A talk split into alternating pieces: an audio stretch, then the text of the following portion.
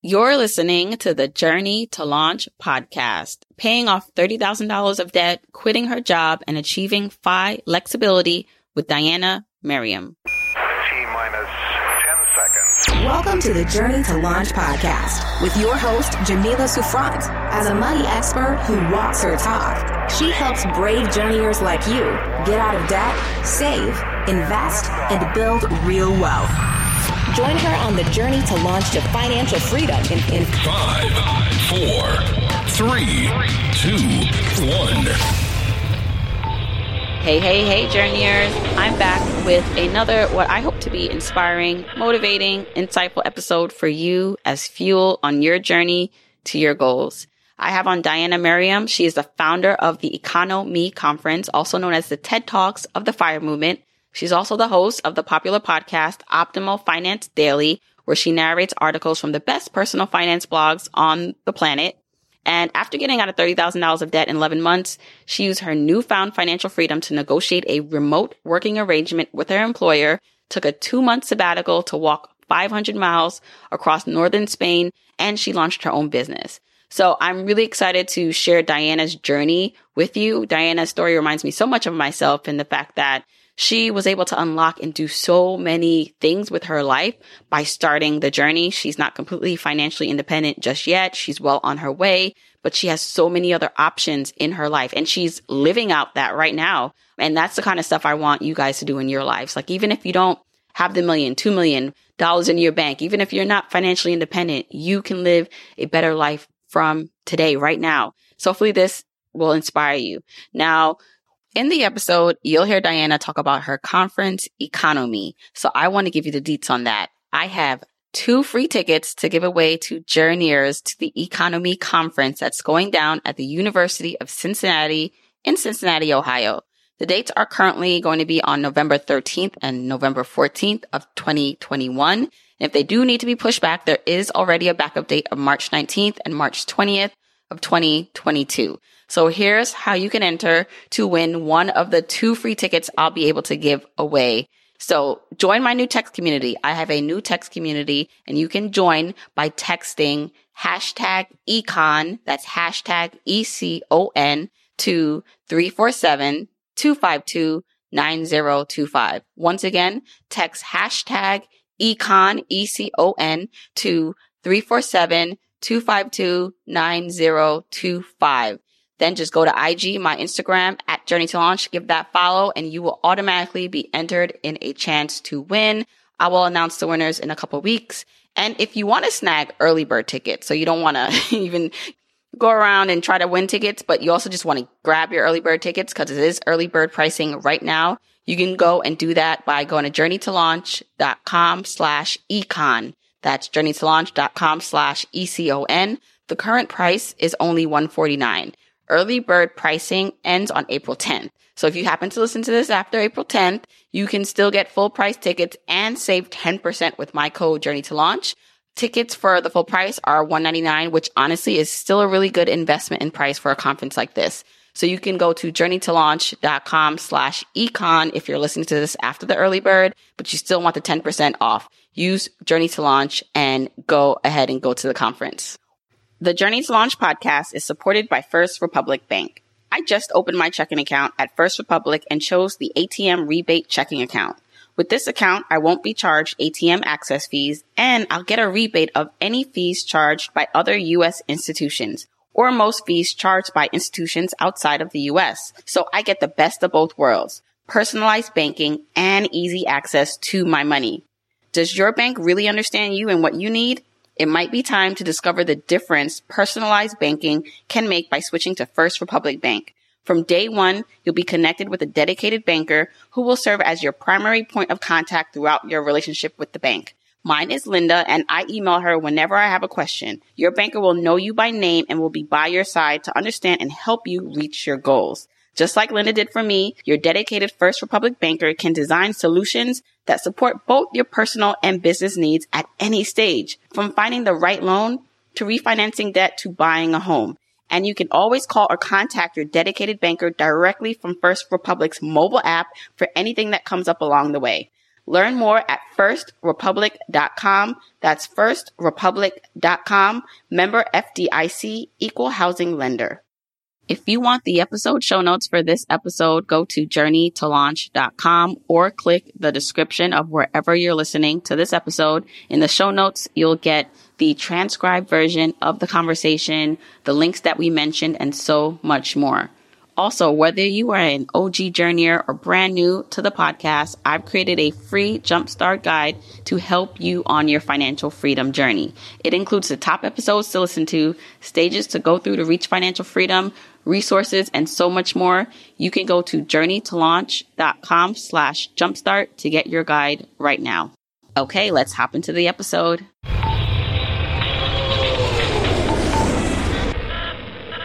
Hey journeyers, today in the rocket seat, we are blasting off. Yes, I'm going that corny with the brand. Yeah, because I just, the rocket, whatever. We have Diana Merriam on the podcast. Diana, I can't wait for people to hear your story. I am so excited to be here. because your journeys thus far, and you're not done yet, um, I think will help people who are just starting or just on the path themselves. And because it all really shows you what happens when you just start, what happens, the amazing things and opportunities that unfold for you. So I'd love to hop into first, like financial independence. That's your jam. That's what you're on the path towards. But where did you first begin? Because you didn't always know everything you know now. You were in debt at one point. So let's start back then. Absolutely. So I would say in my 20s, I was completely financially illiterate. And and really I just wasn't paying attention. You know, like I knew I had some debt, but I had this mindset that, oh, my debt doesn't matter and I don't have to worry about savings or investments or retirement because I'm so young and I'm going to be making millions one day, right? And I mean, that's great that I really believe in my own uh, you know, earning potential. That's fantastic, but it's a terrible financial plan. Um, no one ever explained to me the power of compound interest and investing when you're young. So I found myself you know at 28 i got curious of like what's what's going on with my finances i know i have debt but i didn't actually know how much debt i had so i ran a credit report and i was 30 grand in debt for like no reason simply from not paying attention so half of that debt was credit card debt from living outside my means. I mean, I was in New York City. I was partying up. I was going out every night. You know, um, I definitely had my 20s, let's say. And then the other half of my debt was student loan debt, which doesn't sound that bad, right? Like 15 grand in student loan debt. However, I got a full scholarship to college, a full academic scholarship. I took out loans for living expenses because it was offered to me. I didn't need that. Right. And so no one ever told me that, oh, just because someone offers you this loan, you don't have to take it. And so, you know, I found myself in 30 grand of debt total. And, you know, I think that in my late 20s, I was approaching my 30th birthday. It's one of those very reflective birthdays. And I had been so focused on my career and climbing the ladder. And I realized that I didn't have all that much to show for it, especially when I figured out that I was 30 grand in debt. So I kind of got in my head that I really wanted to get out of debt. And a big reason for that is because I wanted to take this trip to Spain to go walk the Camino, which is a 500 mile trek across Spain. I wanted to go walk across a country. Isn't that obnoxious? And uh, and so I knew that I was going to need to get out of debt to be able to save the money to be able to go on this trip. Because I honestly thought I was going to have to quit my job to go on that trip. I didn't. I've never heard of anyone or seen any examples of anyone like being granted a leave for something like that. So in my mind, like I got to get out of this debt. This is a, there's a real sense of urgency around it. And so I started kind of searching for debt reduction calculators and that kind of thing. And I stumbled, or actually, a friend of mine sent me in a Mr. Money Mustache article. I'm pretty sure it's the one that talks about how your debt's an emergency. And discovering that blog, I like to describe as a refreshing punch in the face because it just made me realize how stupid I was being about my money and just completely unaware. And so it created this sense of urgency. And I did a complete 180. I started cooking every meal that I ate. I split my internet bill with the people who lived below me. I stopped going out and I made my apartment more fun than a bar. So I would have these like elaborate dinner parties where everyone else would bring the booze and I figured out how to cook for eight people on $30. And it was so much fun. I mean, it was so much fun. I would host clothing exchanges. I didn't buy any clothing. Me and my friends would just share all our clothing. And it was just a very creative time for me. And it helped me tap into this resourcefulness that I didn't even know that I had. But it also allowed me to get out of 30 grand in debt uh, uh, in 11 months. 30 grand of debt Wow. in 11 months. Squashed it, right? Yeah. So, okay, a couple of questions here. So, Yeah. for you, what was your um career in? What was that field? So I work in brand extension and licensing. So if you think of things like um, Budweiser beer brats or even Welch's fruit snacks, that's like the Ooh, best-selling fruit snack. I, I know it's like a four hundred million dollar business, right? It's the most Yeah. popular fruit snack in the U.S. It's a licensed product. So what that means is that Welch's doesn't actually make it. Another company, if you turn the package over, it'll say manufactured by Promotion in Motion. That's the licensee. So they literally do all of the work. They develop the product. They uh, sell the product, they market the product, they do everything that you think Welch's is doing, right? And then they pay a royalty back to Welch's to use the brand name. So I've built my career in um, representing brands like that. I work at one of the largest agencies in this industry. And I essentially sit in the middle and kind of facilitate those deals. And then as an agency, we manage those businesses day to day. I actually used to work for um, Muhammad Ali, which is this is the this painting behind me. Um, it's one of the last things he signed, but he was really smart when he um, was in his prime. I believe it was in the 80s. He trademarked his name, he trademarked his signature, and he trademarked phrases like float like a butterfly, sting like a bee. And so he had this uh, portfolio of intellectual property that he could then license out and collect a royalty on. So that was one of my first jobs out of college. Is um, I managed about 70 partners that were licensing his name, and uh, so I'm a huge Muhammad Ali fan. That's why he's hanging right there. wow, there. that is fascinating. Okay, now I have a million other questions. Okay, I'm sorry, I have to take a detour here. So, this career, what was your major? I majored in marketing. And the thing that was interesting to me is that licensing is a form of marketing because it allows a, a brand to get into a category that's like extending their brand. It's also known as brand extension, right? And many times brands will do that on their own. So like Lysol makes cleaning sprays. It makes a lot of sense for Lysol to make sponges. But for a lot of business reasons, Lysol didn't want to take on all of the risk to do it themselves. So we actually represented Reckitt Benckiser, who owns the licensed Lysol brand, and licensed that brand to um, a manufacturer of sponges. And so they still got to get on into the category, but without taking on all the risks themselves. It's it's an ingenious business model. It's a multi-billion dollar industry that most people don't know about. Yeah, and that's why I asked about what you majored in because these are like the kind of fascinating careers that you know when typically people think about something, it's like a marketing that everyone does, everyone knows about already. But there's these little segments within the space that seem very interested. So I always just like urge people listening, journeyers, you know, maybe they're starting out or they want to make a transition that these type of interesting careers are out there. Oh So, yeah, definitely. How did you find out about it? Right? Like, is there somewhere where you like some you knew someone in the industry, you had a connection? Well, this is kind of a funny story how I got my first job in the industry. So I went to school in New Jersey. I went to Montclair State. And at the time, like between my junior and senior year of college, I was selling water purification units in the city, like knocking door to door in New York City. It was like my first real job, uh, like professional job. And I had this idea that I was going to work full time during the day and go to school full time at night. And I just realized it wasn't going to work. So going into my senior year of college, I wanted to find this new, a new job. And I just went on like the school's, um, you know, job listings. And there was a licensing agency literally right around the block from my house where I was living in Montclair. And, you know, they had a listing that was very old. So I didn't think they were still hiring, but I thought, let me, they're literally right there. Let me just go walk over there. So I threw on a suit, I printed out my resume, and I just walked in there.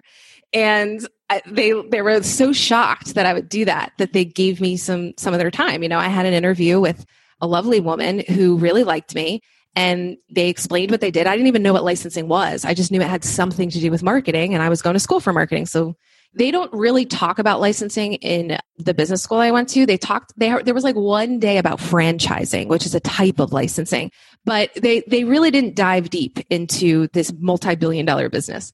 And so I got to learn about what licensing even was and she liked me. She wanted me to offer me a job. And she said, Well, our president is going to China tomorrow. She's going to be back in a couple weeks. We'd love for you to come back for a second interview. Well, now at this point in my life, and, and I was so naive. I would never do this now, but I just had never not gotten the job. I worked in restaurants and stuff before, you know, I just, you get the job on the spot. What is this second interview thing? So I actually said to her, well, if you wait a couple of weeks, I'm going to have another job by then. Like, if you're really that interested, why don't I just talk to her quickly now? and, uh, and so they agreed and I got to talk to the president and then they hired me that day. So that was, that was how I got that job. And that really is what set me on, on this career path. It's, it's just kind of a, a stroke of luck, I'd say. Yeah, part luck. And then this is what they say, you know, they always ask business owners, like, what allowed you to succeed or start? And it's like, cause I didn't know any better. It's like literally like being naive and just like going after things and being bold. I love that part of your story, honestly. And I hope it's these hidden careers and interesting things that I, I want more people to know about. So hopefully that sparks interest in someone listening. Now, talking about changing up your lifestyle to be able to pay off the $30,000 in 11 months, how was that? Because it's something that happens for people is, you know, they find out about, you know, financial independence or just getting better with their money, but not everyone in their life is on that same path. And so the change makes it harder. Like if all your friends like buy in, then it's easier. But if you're going to brunch every Sunday, you know, um, I know it's different with the pandemic, right? But like if you're doing things and everyone around you are doing things, how do you get people on board that maybe were not before. Yeah. Well, I will say that I definitely went out less. I, I was so excited about getting out of debt that I definitely cut back on going out, but it didn't feel like deprivation because I replaced that with a lot of like personal development type stuff. So I was reading a lot. I was working out a lot. I was cooking every meal I ate. Like I was just, I was devouring the Mr. Money Mustache blog. Like it's not like I felt like I was missing out on anything because I was so interested in this topic that I was just devouring, you know, content about it. And then I was also being really creative with how I did use my time and money. So yes, like I still wanted to hang out with my friends, but I would have them over for dinner and, I'm, and I became like a really good cook. So they were all excited to come over. And what's interesting about having people over for dinner, and I still do it all the time, it's that it's so much cheaper, but it's also a lot more intimate, right? Like when you're out at a crowded bar and it's loud and like you're trying, you know, it's fun to go out. Sure. I mean, I did it a lot, right? In my twenties, but there's just something to the intimacy of having someone over for dinner, for cooking them a meal. They like appreciate it so much more, you know, and and they thought I was being so generous for cooking for them. But like to me, they were being generous and like making it really easy for me. Come to my house, you know, and the night's over. You have to travel all the way home in New York City and I get to stay in my apartment, you know, like to me, I thought I was getting the better end of the deal and I got to save money. So I don't know. I, I know a lot of people talk about deprivation and when, when they think about frugality and how hard it is to cut back. But I just think that if you're able to tap into your creativity and you're able to see what you're gaining versus what you're losing, it just makes the whole process a lot more exciting. Yeah, especially when you're you have a goal that you're going after. Um, so I know you talk about this and I talk about this, but like there's this balance that needs to occur on this journey because it is pretty long, right? Like, you know, getting all the money you ever need to never work again, right? Ultimately. But a lot of people like that is a marathon journey. And so within that, like you may decide when you were paying off debt that you were going to be really intense about that. And then, okay, because you wanted to get to this goal to walk, um, say that place again. it's the Camino de Santiago. The Camino, right? And so I feel like too, like your reasons sometimes push you further and faster. And for some people, um, maybe their why isn't like motivating enough. So I would say find that for yourself because that will motivate you. I also think your motivation changes over time, right? And I have this concept that I'm playing around with that I call FI flexibility. And it's really about prioritizing the journey and being flexible as opportunities present themselves or as obstacles present themselves. Because you have, you, when you come up with your financial plan, to me, that is the direction that you're headed. And the purpose of that goal setting and that plan is to just chart your direction to help you figure out which way you're stepping. But if you're so rigidly holding on to it, I don't think you're able to adapt as things are inevitably going to come up. Right. And so your reasons for why are going to change. And I think that I really benefited from recognizing that the the tenacity and energy that I had in those 11 months getting out of debt is not sustainable for my whole journey to financial independence. I had to uh, to learn how to evolve in my relationship with money. In theory, I could put my head down and like just figure out ways to continue to reduce my expenses and increase my income. I could, you know, I, I ended up with a, sev- a 60% savings rate. I could have just spent most of my time saying, how do I get it to 70? But after 60%, I just realized that I opened up bandwidth to ask bigger questions. Now I'm not asking myself, how do I make more money or how do I uh, save more? I'm asking myself, how do I want to use my time? How do I want to contribute to the world? Having financial security opened up the ability for me to ask those big questions. Right. And you can reach levels of financial security while without having like financial independence. Like, and that is, that is my wish, um, and goal for everyone because I know there are some people now who think, okay, like financial independence is impossible. And while I do think it's a privileged path, um, for many people, because there are some people who like, they can't even think about like this. They're trying to just like put food on the table and pay their rent. And I I get that, right? And um, but I do think that in order to reach, even to start financial independence, you have to get things in order first. And all totally. those things help you pay off debt, help you save, and the financial freedom, security that you get along the way is what it's all about. Oh yeah, and I will say to that point, I don't think the um, prize of pursuing financial independence comes at the end. I think there are these like small prizes along the way that a lot of us choose to walk past because we're so focused on the big prize. So, like, for example, and just telling you with my story, this was five years ago that I got out of debt. Five years ago, I got out of debt. I walked the Camino. I came back and I bought a house, you know, and I started a business where I took a big loss in the first year. A lot has happened in the past five years. However, you know, I have been able to find some financial security that I'm just now starting to emotionally embrace. So, for example, I just realized yesterday that I am Coast FI. So that means that if I don't contribute one more dollar to my retirement vehicles, I'm able to retire at traditional retirement age. That's a huge weight off my shoulder, right? To know that regardless of what other decisions I make, uh, traditional retirement, I'm set for that. That feels very good. The other thing that, you know, I'm going through another transition right now that I didn't anticipate this a year ago or when I when I came up with my plan to reach financial independence, which by the way, I'm about six years away if I was staying on the track I was on two months ago. However, I have decided to leave my job. And the reason why I feel comfortable doing that is because I have what they like to call, and am I allowed to curse on this podcast? Well, you can probably just say F, the F you. I have what uh, okay, so wait, when polite people call it peace out money, I like to okay. call it FU money. Yeah, I call um, it FU money. okay, okay.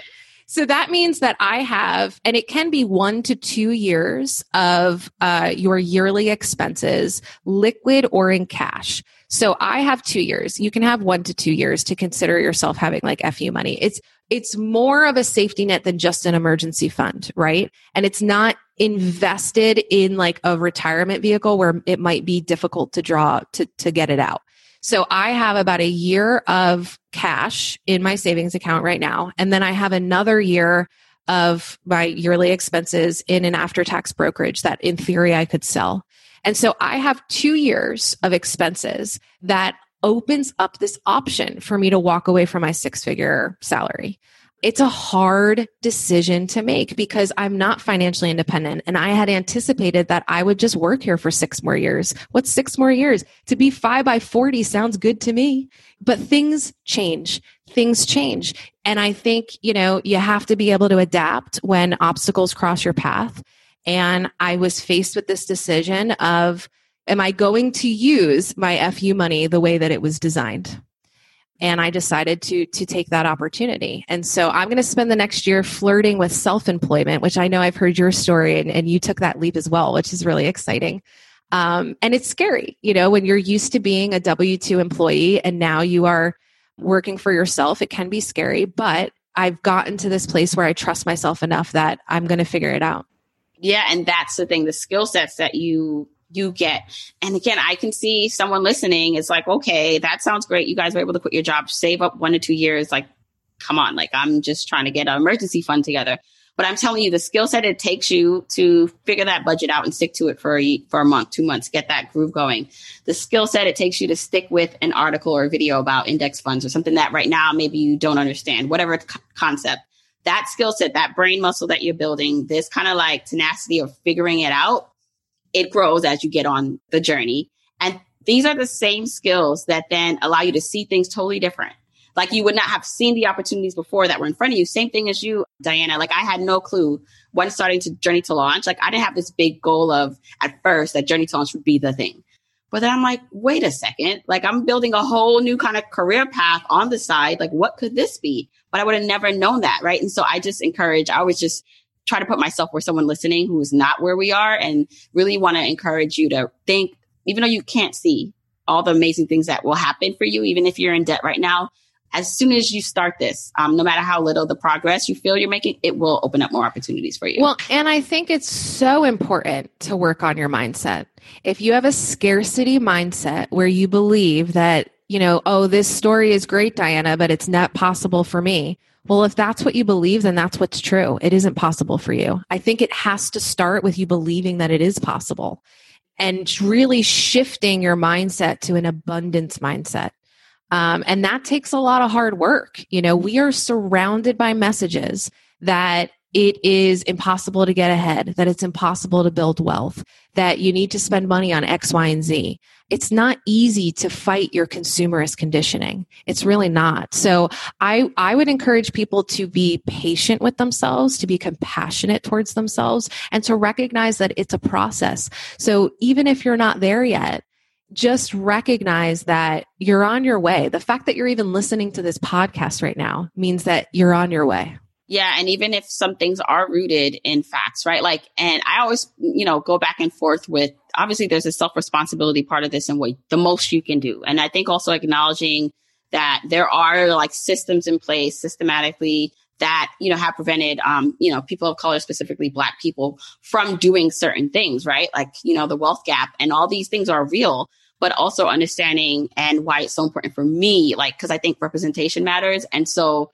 while um you know you may not relate to everyone's story and everyone has different starting point you know maybe you didn't get like a full ride like you know and you have way more student loan debt that again if you think okay this person like they didn't have to deal with anything I dealt with. So what do I have to learn from them? I think for some people, um, breaking free of that too is important because like same thing, Mr. Money Mustache. I feel like he was the gateway for me to him and, um, Radical Personal Finance. I don't li- really listen to his podcast, um, anymore. I don't really listen to a lot of podcasts anymore, but the, um, other guy, um, Mad Fientist, right? Like there are these people that like I technically like on the surface have nothing in common with, but hearing them talk about this concept, I was like, wait a second. And there may be some things I don't agree with how they speak or what they're doing now, but I'm like, I'm so glad I found that because then I was able to translate it in a way that works for me. So totally. And I think that from other people's stories, I definitely got caught up in the beginning of like trying to be Mr. Money Mustache, right? Like I just like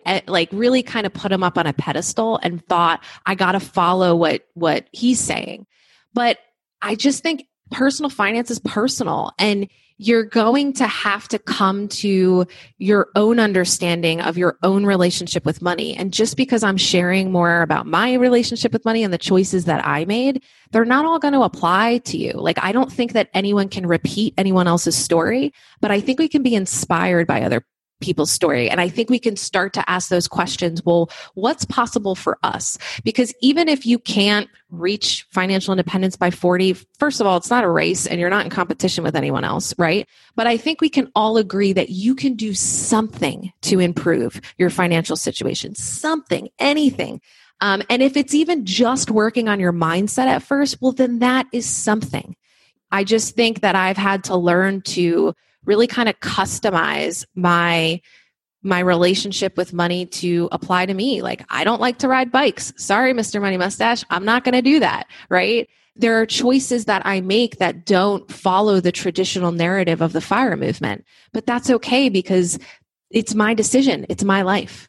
Yeah, yeah. And so some of the things that you've been able to do that I definitely want to um, hone in on because I think it would be really helpful is you were able to negotiate um, to move from New York City, high cost of living, where I'm still living, um, Brooklyn, right, to um, Cincinnati, right, low cost of living um, with your employer who traditionally did not like really allow that pre-COVID, you know, pre-COVID, pre-pandemic, where working from home is now more normal. But how did you do that? Because that I think for some people will be useful to understand. Yeah. So the way I went about that, you know, I'm a salesperson. And so it, my performance is basically all comes down to the numbers. And I had a few years where I basically like doubled my sales each year. It was just really good. I was like on fire, you know, and I was being compensated well for that. Like I was getting big jumps in my pay every year and the, the, my employer was very happy with me. So I knew I had leverage. I think that's like very important to recognize that when you are a very valued employee and you understand that you have leverage now you can start to be start making those asks. I was also there for five years at the time. So i think that if it was like my first year there they would have just said no. But they were like invested in me by that point. And so you know i went to you know we closed the fiscal year. I had another great year. And i just said to them what's more important to me than another raise is more time and freedom you know i'm having a very early midlife crisis and i just need to like get out of new york. I'm, i just did not realize how much it's stressing me out. I really want to go to cincinnati and just try out another city. I've never been anywhere else aside from new york and new jersey. Um, oh and by the way i'm also going to need two months off to go walk across spain. And i think that they handled it really well because they recognize that you know, they didn't want to lose me and I didn't want to leave. I wasn't saying I'm going to go quit and do this stuff. I'm saying I need to go do this for me, but I still really value working here. And so can we work out some kind of arrangement? And so I was able to move to Cincinnati and work remotely before it was the norm. And then when it comes to the sabbatical, you know, the way I framed it to them is if I was pregnant right now, I would be taking three months off maternity leave. I don't want to birth a child. I want to birth a world adventure. and so I want two months off unpaid. And I wanted my job back when I get back. And I am going, I ended up doing 10, I ended up doing 12 months of work in 10 months. That was actually one of my best years sales wise because I felt the need to prove to them that I could take two months off and still like crush it at my job. And, and that worked out really, really well for me. I think that I had a great relationship with my boss. They believed in me. They they really were invested in my own personal development because, you know, the more interesting I am as a person, the better a salesperson I am. And so it actually I, I think I, I took a lot of time to show them why this was good for them while also being good for me. And I think that helped a lot and we are now in a position. I mean, I know not every company is doing this, but there are a lot of companies now where you know, you're working from home. You know, they're not going back to the office. Maybe you know it's indefinitely. Maybe it's for you know the, another year, but you can potentially say, does it matter if I am you know in New York, you know, or in a high cost of living place? Like I can move anywhere and still do the work, so it doesn't really matter. Exactly. It's a much easier ask today than three years ago when I asked. It was pretty unconventional then, but for a company today to not consider fully remote work, I mean, they're just behind the times, frankly. Um, the other thing that I wanted to point out to the listeners is that I just read this book. It's so good. It's called, it's actually called So Good They Can't Ignore You by Cal Newport. And when I read it, I thought, wow, this is what I did is I built up my skills and I became so valuable to them that I could then trade that um, equity almost for what what was even better than more money. Again which is time freedom autonomy. I mean that's what really contributes to um, career satisfaction. So you know to be to, to spend the younger part of your career like paying your dues and just investing in being indispensable to then be able to kind of cash that in for your your reward for that is to be able to ask for autonomy and freedom. And and that's exactly how it worked for me Right. Now, do you think, I feel like there are people listening who love their job and they're already doing, like, they're so good already and they can, like, okay, I, I got some wheels are turning here. And then there are some people who are, like, you know, doing just the bare minimum. They hate what they're doing. Like, they're just dreaming of leaving. And they're thinking FI or, you know, a sabbatical or early, this is the escape they need. And I think that is like a mindset thing because I do believe that like, you know, I do believe some situations are just not good, just not a safe situation, just not mentally okay. But I also do believe that whatever you think, if you think it's the outside and everyone else, you can take that with you. Even if as an entrepreneur working for yourself, like you'll find someone else to be like, I can't stand my customer. I can't stand this contractor. So can we talk about the mindset also of Oh yeah. accepting where you are, no matter if you think you don't like it or if you don't like it, to make the best of it so you can leverage it and do more. Exactly. And I would say that if you are pursuing FI because you're miserable in your job, then you're still going to be miserable after you reach FI. And the reason for that is because circumstances attribute very small percentage to your overall happiness. So I I had to ask myself very hard questions even as I decided to quit my job am I dissatisfied where I am because of my own self, right? Like, is it internal? Because if it's internal, I'm going to carry this around everywhere. Or am I looking to move on for other reasons? And those, you know, you kind of have to have a reckoning with yourself to say, like, what is actually happening here? But if you are miserable in your job, go find a new job you know, like I just don't think it's enough. I used to think, how am I going to find something else to do that's going to pay me as much as I'm making here? And I would like torture myself over, you know, should I leave? Should I stay? What should I do? And the reality is that yes, we're all racing towards FI depending on how fast you're going, but life is short. Life is too short for you to kill yourself to reach FI. It just is. If it, if you're going to tack on more time to go do something that you like, I mean, that's what I'm doing. I was six years away. And now I have no idea where my income is going to come from, right? I could have set myself back oh, years, five, ten years, who knows? But you know what? Like maybe I make more money than I, than I ever thought I would. So I think it's boldly stepping into the unknown. And if you are miserable, then I think you got to work on yourself. Here's one of my favorite quotes. Your level of success will rarely exceed your level of personal development because success is something you attract by the person you become. So you're not going to be successful if you're miserable is what is what I read that to mean. And so invest in yourself, invest in your personal development, invest in your abundance mindset and you will figure it out.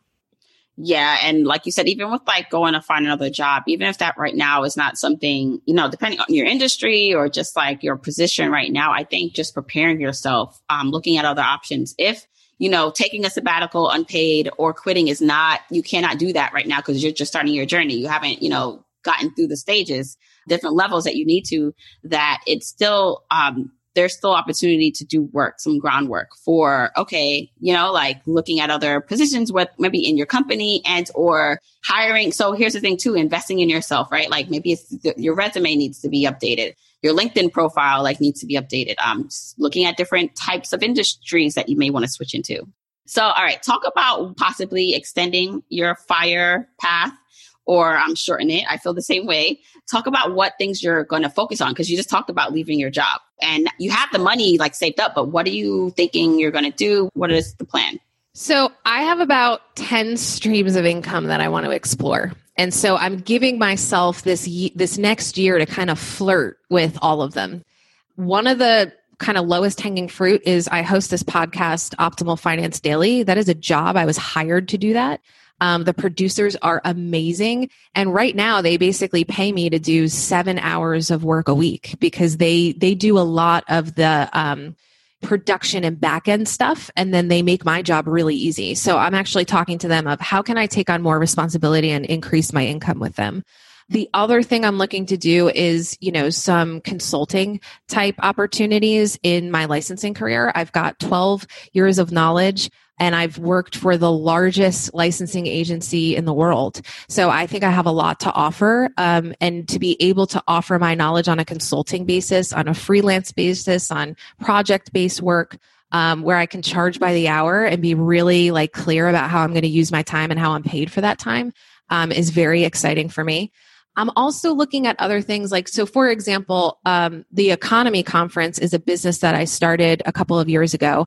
And that's much more of a passion project than it is a source of income for me. But I made a pretty large investment to get it off the ground. So the event itself cost me about 60 grand. But I only had about 20 grand in ticket sales. So I took a huge 40 grand loss on that business that I'm actually hoping to recoup this year. So it's not, I don't consider it a source of income. I consider it recouping my investment, but it still helps with cash flow for this year because that's like more than a year of expenses for me if I'm able to recoup that. Um, so definitely investing in continuing to spend a lot of time on the EconoMe conference, even though it's not a source of income, it has become this springboard for me for other sources of income. So like, you know, I signed a bunch of sponsors for the next year and now I'm talking about other work I could do with them or freelance writing I could do with them. Getting this podcast job was a direct result of because I have this history of building this event. Um, and there were a lot of synergies between the show and what I do on my own business. So I think um, the other thing I really want to do is I want to build financial wellness workshops and sell them to corporations because a lot of the corporations offer these workshops to help people understand their retirement packages and benefits. But they're facilitated by, you know, these banks that don't make them very fun. And so to be able to go in there and like shake it up and, and it's like it's almost like I get to do the EconoMe conference every day and talk about money in in a very fun way and also help out you know companies that want to make sure that their employees are educated on what the offering is so um, i just have so many ideas i could go on and on because i've got 10 of them but i won't bore you here because i'm still exploring all of them and they all really kind of feed and build on each other so I think it's going to be a really dynamic, exciting year of exploration. And you know what? If it doesn't work out, I'll go get another full time job. I'm pretty well connected in my industry to have the assurances that there will be a job for me if I really wanted one. Yeah. And so let's talk a little bit more about the EconoMe conference. I know you, it's going to be coming up again. Um, so talk about like what it's all about and, you know, why people should look into attending. Sure. So, the EconoMe Conference is also known as the TED Talks of the FIRE movement.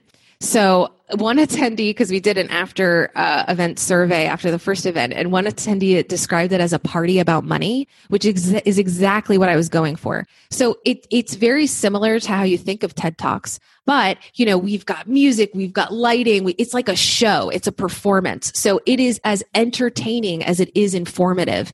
And really, it's designed to inspire you on your path to financial independence. Whether you're just starting out, whether you're like me and you're well on your way, but you want to like surround yourself with money nerds and, and continue to like fuel the fire. It, it's really designed to appeal to a very broad audience. So we have about nine speakers or nine speaker slots. Um, we last year we screened um, the documentary Playing with Fire. We had breakout sessions. We had a big after party. We have all these activities like uh, we're going to do a kayaking excursion and uh, uh, an urban hike around Cincinnati. It's it's a two day event, and um, it, again, it really is about surrounding yourself with community. If you are just interested in seeing the speeches, I'll give those to you for free. I've got a YouTube channel. You can go and watch all of the speeches from last year. If that's what you're interested in, like I'll just give that to you. But if you're buying a ticket, you're buying a ticket for the experience. And what I'm actually selling you is a feeling to walk away feeling like your life is full of possibility. That is my intention around the EconoMe conference. And it actually, I got the idea for it because I attend another event called World Domination Summit. And it's been going on for about 10 years. Mr. Money Mustache spoke at it one year. That's how I found out about it. And I've gone to like the last three.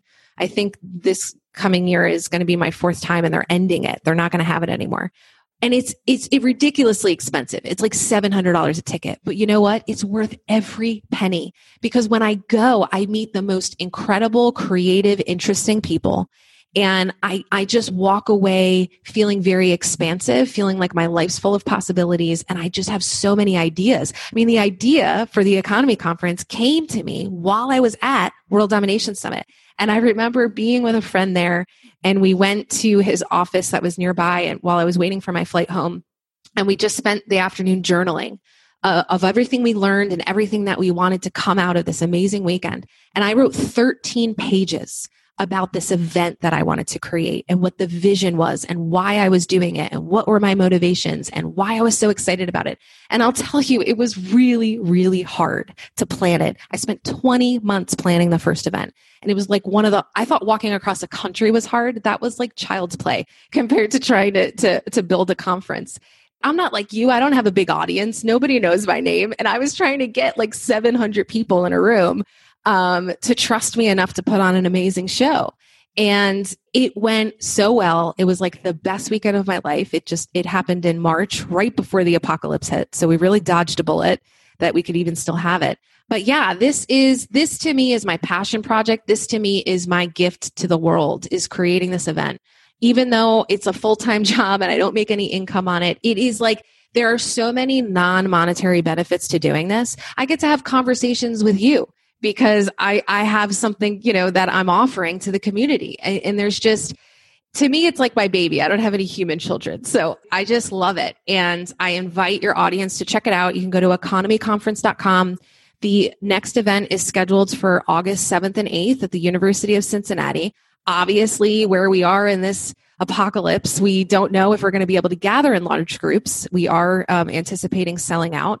But if it doesn't happen on August 7th and 8th, then we will push it to the second weekend in November. So I already have those dates held. And then if it doesn't happen the second weekend in November, it will be pushed to March 2022.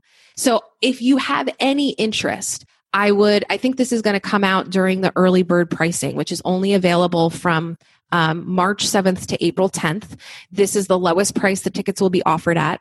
If you have any interest in coming, just buy a ticket because either it's going to be pushed off to one of those other two time frames or if you really can't come one of those two time frames, I will hold your ticket till 2023 for the next event or I'll refund it. I mean, there's really no risk in buying a ticket now, but it does certainly help me to know that there's a demand, you know, and that, that, that, the, that I can start like shelling out money to my vendors and that kind of thing because I cannot take another 40 grand loss on this event without my income what I like about the event too is because oftentimes in the um, fire space, financial independent retire early space, for some people, like, you know, it's kind of like very monotone and it's not anymore. I definitely will say there's so many amazing voices, unique viewpoints, diversity. It's there now. It's just more like bringing those people, putting them on stage and giving them more spotlight. But um, this conference conference is very diverse. So you're not just hearing from like white men. I'm talking about financial independence. yeah, it is not. I, I like to say it's not the uh, white mansplaining conference. That's for sure. Um, I am very proud of the fact that the majority of the speakers last year were women. And we are very committed to diversity.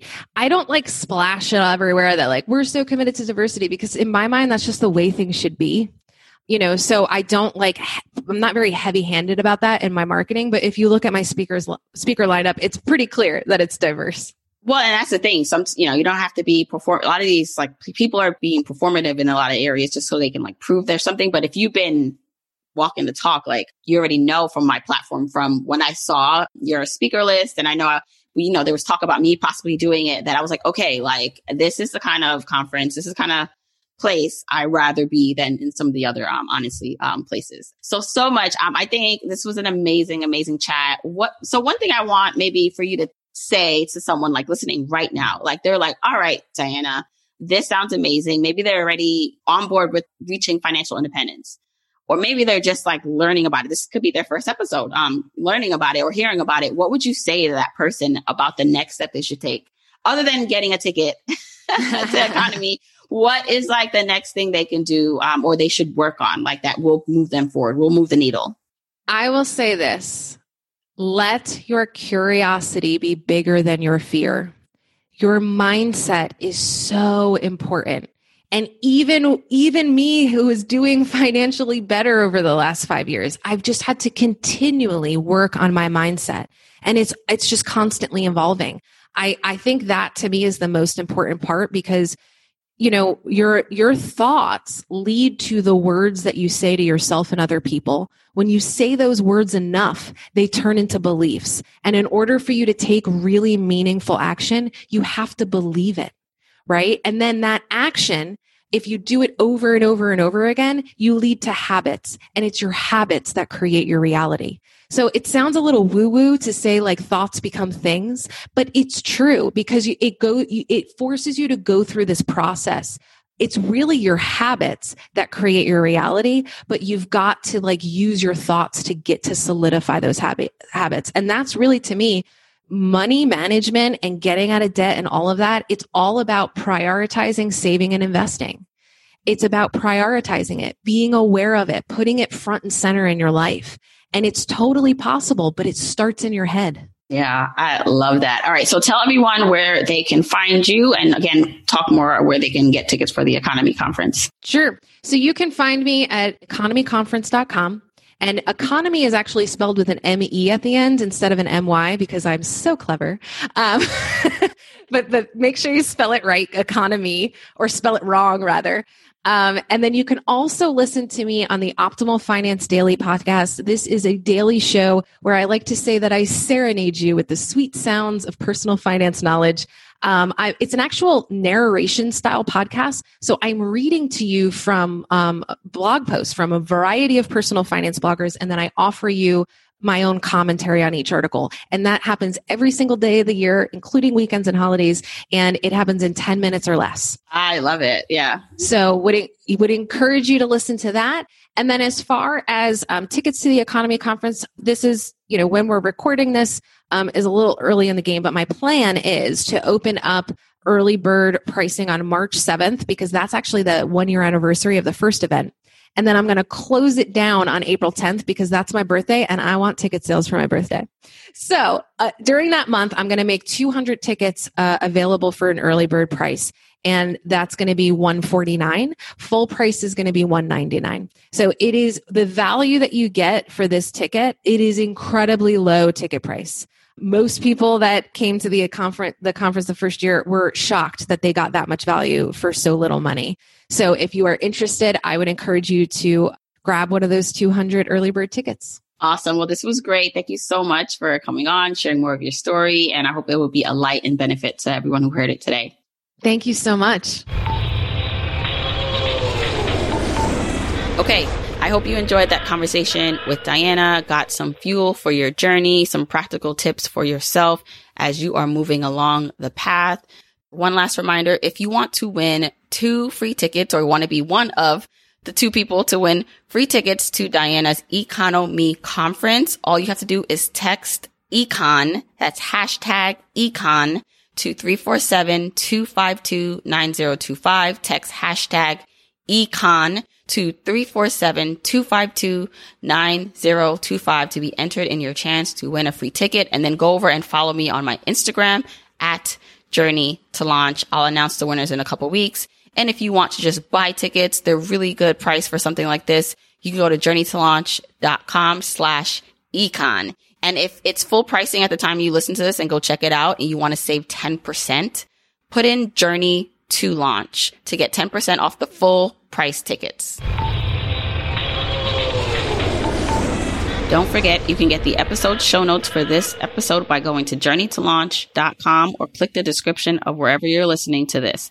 And you can still grab your jumpstart guide for free to help you on your journey to financial freedom by going to journeytolaunch.com slash jumpstart. If you want to support me and the podcast and love the free content and information that you get here, here are four ways that you can support me and the show. One, make sure you're subscribed to the podcast wherever you listen, whether that's Apple Podcasts, that purple app on your phone, your Android device, YouTube, Spotify, wherever it is that you happen to listen, just subscribe so you are not missing an episode. And if you're happening to listen to this in Apple Podcasts, rate, review, and subscribe there. I appreciate and read every single review. Number two, follow me on my social media accounts. I'm at Journey to Launch on Facebook, Instagram, and Twitter, and I love, love, love interacting with journeyers there. Three, support and check out the sponsors of this show if you hear something that interests you. Sponsors are the main ways we keep the podcast lights on here, so show them some love for supporting your girl. Four, and last but not least, share this episode, this podcast with a friend or family member or coworker so that we can spread the message of Journey to Launch. All right, that's it. Until next week, keep on journeying, journeyers.